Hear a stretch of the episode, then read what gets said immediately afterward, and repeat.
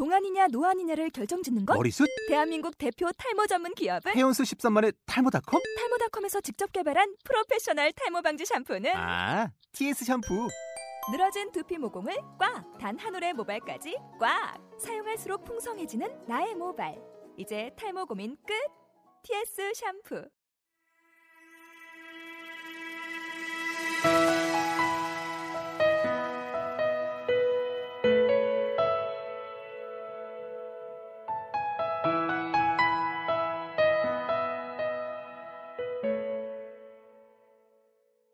자, 새롭게 시작하는 두근두근 책방 오늘 첫 시간인데요. 어, 이 프로그램을 통해서 저 미스춘이 매주 책 한 권씩을 소개해드리려고 합니다. 책의 전반적인 내용뿐만 아니라 인상적인 구절, 또 문장들도 소개해드릴까 하는데요. 책을 좋아하는 분들이 들어주셔도 좋고, 책을 읽어야 되는데 시간이 부족했던 분들, 혹은 좋은 책을 고르는 것 자체가 좀 어려웠다 하시는 분들께도 도움이 될 것 같아요. 그럼 시작해 볼까요?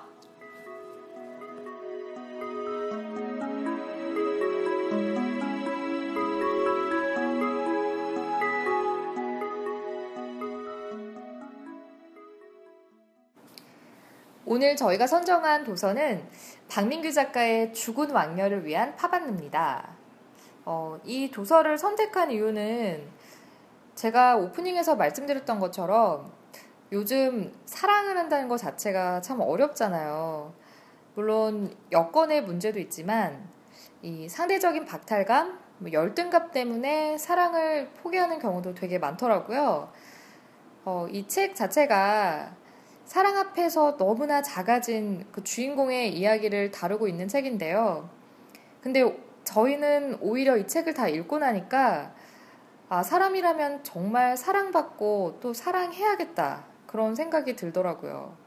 자, 조금은 우울한 그런 사랑 얘기지만 누구나 한 번쯤은 공감했을 법한 그런 얘기인 것 같아서 아마 누가 읽어도 굉장히 쉽고 재밌게 읽힐 것 같아요. 그래서 제가 이 책을 선정했습니다.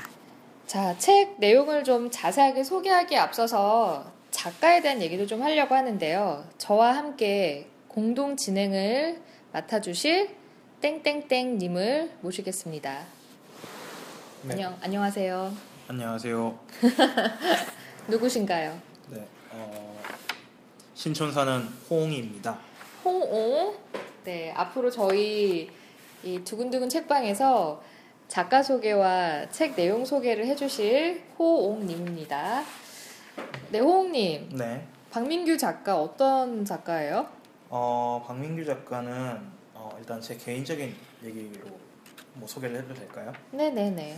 어, 일단 제가 처음 박민규 작가 책을 읽은 거는 그 카스테라라는 작품이었어요. 한 스무 살쯤에 읽었던 것 같은데 어, 그 작품은 어, 박민규, 박민규 작가의 작가의 그 단편집이라고 볼 수 있는데요. 네. 근데 그게 솔직히 그때는 이게 되게 뭐 이런 책이 다 있나 싶었거든요. 왜냐면은 뭐 어, 냉장고가 뭐 실존을 고민하고 아버지가 음, 뭐 기린으로 갑자기 변신을 하고 뭐 그런 내용의 책이거든요. 음, 난해하네요. 그냥 네. 듣기에도. 그렇죠. 그래서 그때 이후로 다시 이 책을 안 봐가지고 저는 뭐 아무튼 그때 저는 이 책을 전혀 이해하지도 못했고 별다른 다른 뭐 감흥 없이 그냥 책을 덮었는데요. 어, 2009년 겨울쯤에 이 책을 딱 접했죠. 2010년 1월이었나 뭐 그때쯤에.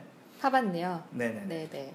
죽은 왕녀의 파반느를 우연히 읽게 됐는데 어, 근데 이- 어, 너무 좋은 거예요. 이게 카스테라 같은 작품의 작가가 맞나 싶을 정도로. 아 그래요. 예. 그래서 뭐 그러다 보니 뭐 선미 슈퍼스타즈의 마지막 팬클럽 이것도 찾아 읽게 되고 음, 네. 그리고 어, 조- 조금 선미 슈퍼스타즈의 마지막 팬클럽을 어, 조금 더 말하자면은 이거는 박민규 작가의 대표작이라고 볼 수 있는데 음, 어, 이거는 죽은 왕녀의 파반느보다 조금 더 직설적이에요. 네. 그러니까 예, 조금 더 본격적으로 사회에 돌직구를 던지는 네. 그런 느낌을 가지고 있죠. 그것도 장르가 소설인가요? 네 소설입니다. 아. 네. 그럼 박민규 작가는 소설을 이용해서 뭔가 사회적인 메시지를 많이 던지는 작가다. 뭐 이렇게 얘기할 수 있나요? 네네. 그러니까 음. 뭐 어, 제가 느끼기에는 박민규 작가는 사회에 불만이 많은 작가. 사회 불만이 많은 작가. 네, 그런데 그 음. 와중에 어떤 인간의 감수성을 건드리는 네, 아, 되게 네. 굉장히 감성적인 소설이라고 생각했거든요. 저도 파반을 읽으면서. 네, 그렇죠. 네, 그러니까 박민규 소설에는 박민규 작가의 소설에는 어떤 그만의 특유한 감수성이 있는 것 같아요. 음, 네, 이게 여기서 조금만 더 가면 중이병인데 어, 그, 그 선을 좀 잘 지키면서 그 사람의 마음을 이렇게 조금씩 톡톡톡 이렇게 건드리죠. 음, 사회 비판도 톡톡톡 하면서 네, 네. 막- 그러니까 저도 이 책 읽으면서 뭐 사회적인 책이라고 생각은 안 했는데 그런 관점에서 분석들을 워낙 많이 해놨더라고 평론들이. 네. 저는 정말 러브 스토리를 읽은 그런 감성이었는데 아무튼 네 박민규 작가에 대한 얘기는 여기까지 하기로 하고요. 네. 그러면 우리가 오늘 이야기 나눌 죽은 왕녀를 위한 파반느에 네. 대한 이야기를 간략하게 조금만 얘기해 주시겠어요? 네, 어, 준비해온 걸 그대로 읽도록 하겠습니다. 네. 어, 주인공에게는 뒤늦게 인기 배우가 된 잘생긴 아버지와 그런 남자를 위해 헌신하는 못생긴 어머니가 있습니다. 성공을 거머쥐자 아버지는 결국 가족을 떠났고 어머니는 슬픔과 절망 속에 삶을 이어갑니다. 1986년 온 나라가 경제 성장의 가속도를 타고 부를 향해 미친 듯이 노력하던 그 시절 19살의 주인공은 자본주의의 최전선 백화점에서 아르바이트를 하다가 두 사람을 만나게 되죠. 민감했던 나의 청춘에 정신적 스승이 돼주던 요한이라는 인물과 그 누구도 쳐다보기 싫어했던 못생긴 그녀. 그런데 그런 그녀에게 갑자기 주인공은 이상하게 끌리게 됩니다. 네. 끌리게 되고 말 안 해줄 거죠 이제. 네, 더 이상 말하면 스포일러가 될 것 같아서 네, 끌리게 돼서 어떻게 될 것인가. 사랑을 할 것인가 말 것인가. 이거는 읽어봐야지 되는 거죠? 네, 그렇죠. 네. 그리고 이게 그 사랑에 읽어봐야 되는 게 설명을 안 해줄 수가 없는 게 이 소설에 매우 큰 비중을 차지하고 있는 게 이 사랑에 이 여자에 대해 느끼는 감정. 그쵸. 감정에 대한 묘사가 너무 많아서 네. 그냥 굵직한 스토리로, 그러니까 그런 굵직하게 얘기를 하면 그냥 못생긴 여자를 사랑한 이야기? 뭐 못생긴 여자의 비극적인 사랑? 그렇죠. 네, 결말은 여러분들이 읽어 보셔야 알겠지만 그래서 감성에 대한 묘사가 정말 많고 그게 거의 대부분의 비중이었던 것 같아요. 네. 어, 홍님은 어떤 생각 들었어요? 책 읽고 나니까? 음, 일단 저는 어, 그러니까 박민규 소설은 항상 그런 것 같아요. 뭔가 가슴을 쥐어 짠다고 해야 되나? 음, 네, 쥐어 짜는 그런 먹먹함이 있는 것 같은데 음, 어, 이 소설을 읽다 보면은 되게 그런 거 많이 나오죠. 뭐 외모 지상주의에 대한 비판, 네. 또 물질 만능주의, 자본주의에 대한 비판 네. 이런 거 많이 나오죠. 네, 근데 저는 그게 어 그러니까 그런 이 사회는 정말 물질 만- 만능주의와 자본주의와 어, 외모 지상주의로 찌들어 있어. 음, 그럼에도 불구하고 어 그렇지 않은 거, 거, 그, 거기 그런 사회 상황 속에서 어, 정말 순수하게 사랑을 지켜나가는 사람들의 이야기이기 때문에 음, 더욱더 이 두 사람의 사랑이 좀 더 빛이 나는 것 같아요. 마치 소설에서 비교되듯 음, 필라멘트를 필라멘트처럼 네. 맞아. 그러니까 저는 외모 지상주의 이런 걸까지는 생각을 안 했고 그냥 이 남자 주인공이 못생긴 여자 주인공에 대한 묘사를 너무 파격적으로 해서 네 그렇죠. 난 이게 역설법을 쓴 건가 했어요. 어떤 아름 이건 예- 음. 어, 예쁜 여자를 보고 쓴 거야, 못생긴 여자를 보고 쓴 거야.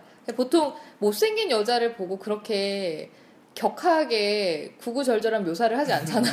그렇죠. 무슨 가요 무대 어. 여덟성을 부르고 음. 그래서 난 그 구절 보면서 어 이거 순간적으로 어 예쁜 예쁘단 뜻이야 못생겼단 뜻이 이게 잘 봐 이게 감이 안 왔어요 이게 네. 무슨 내용인가 근데 지금 호응님이 말씀하신 것처럼 어 나는 그게 너무 와닿는 거예요 그 빛을 받아야 된다는 게 사랑이라는 게 결국 빛이라는 거잖아요 그렇죠. 그러니까 사랑을 하고 있지 않은 남녀는 그냥 불이 들어와 있지 않은 전구라고 표현한 거. 네. 그러니까 누구든 사랑을 받아야 빛을 낼 수 있다.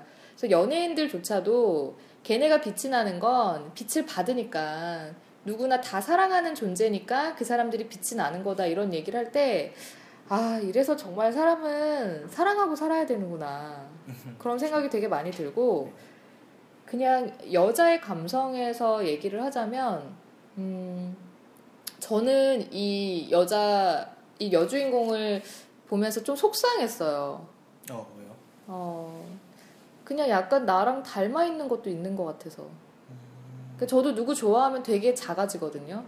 근데 난 내가 너무 추녀라서 작아진 건 아니었지만 그런 부분이 아니라 이게 뭔가 자신감이 없어지는 그러니까 내가 좋아하는 상대가 언제나 나보다 더 커 보이고 그래서 겨, 갖게 되는 어떤 열등 의식 같은 게 항상 있었던 것 같아요.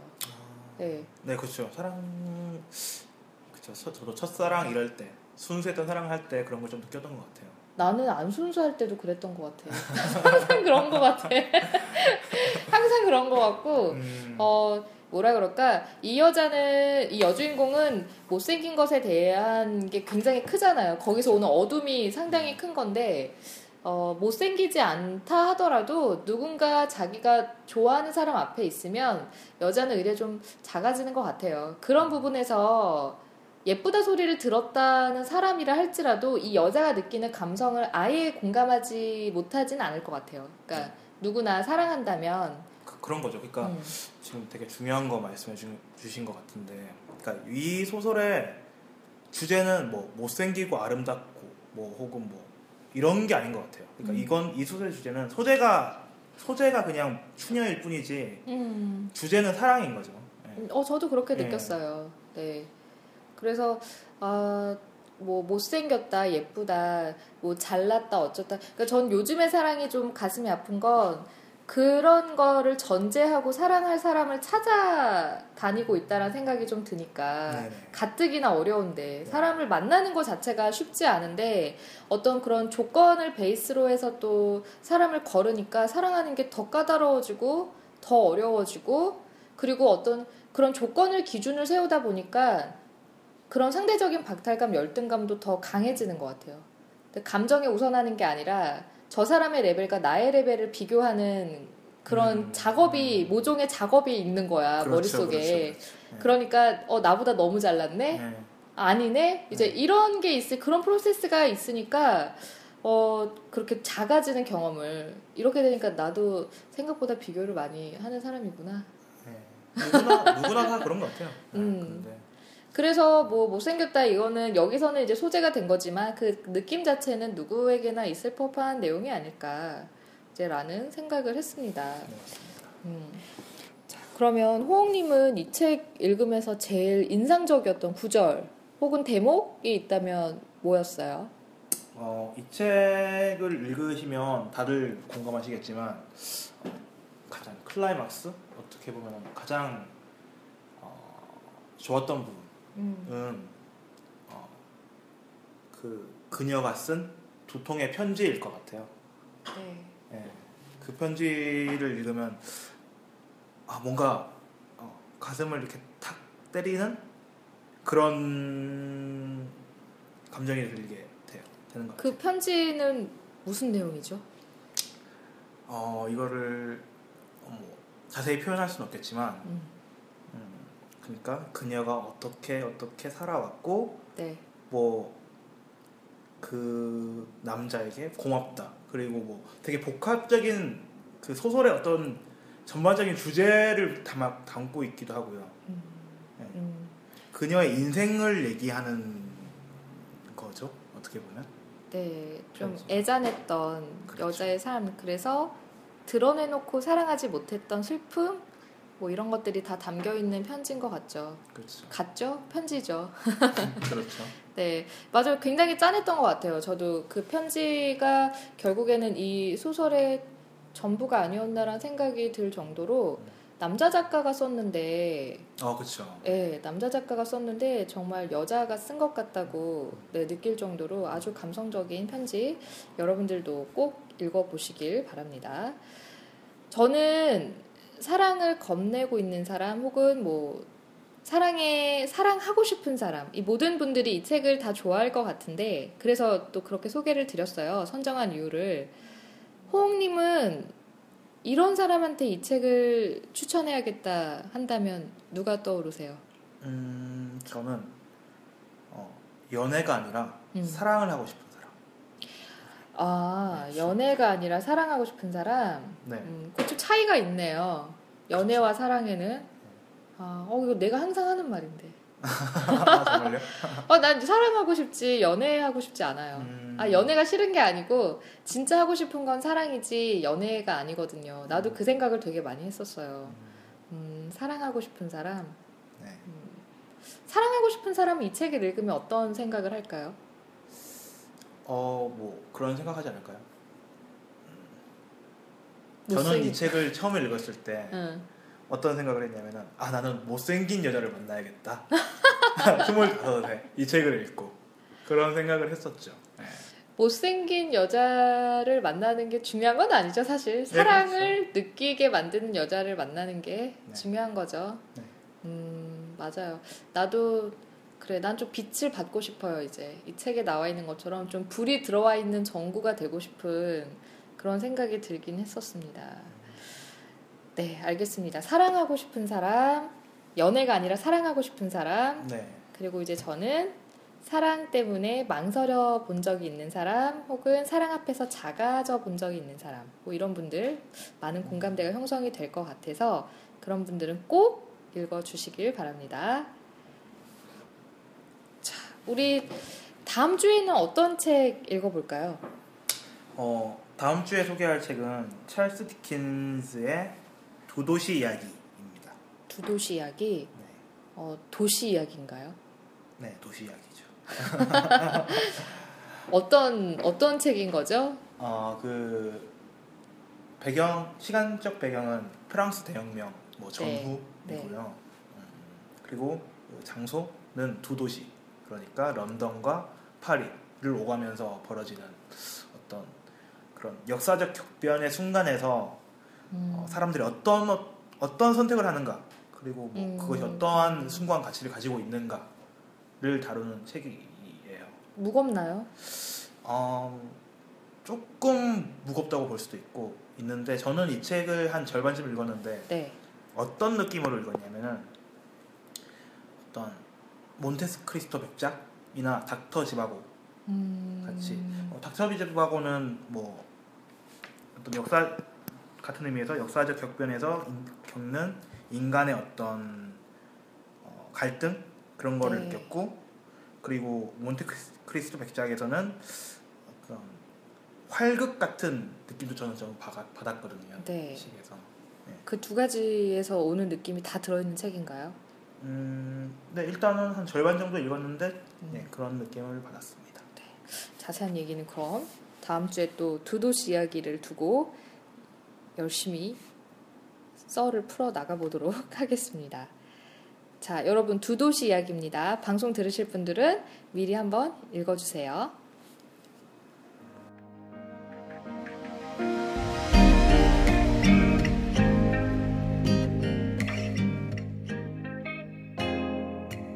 오늘의 원센텐스는 박민규 작가가 전한 한마디입니다. 사랑하시기 바랍니다. 더는 부끄러워하지 않고 부러워하지 않는 당신 자신의 얼굴을 가지시기 바랍니다.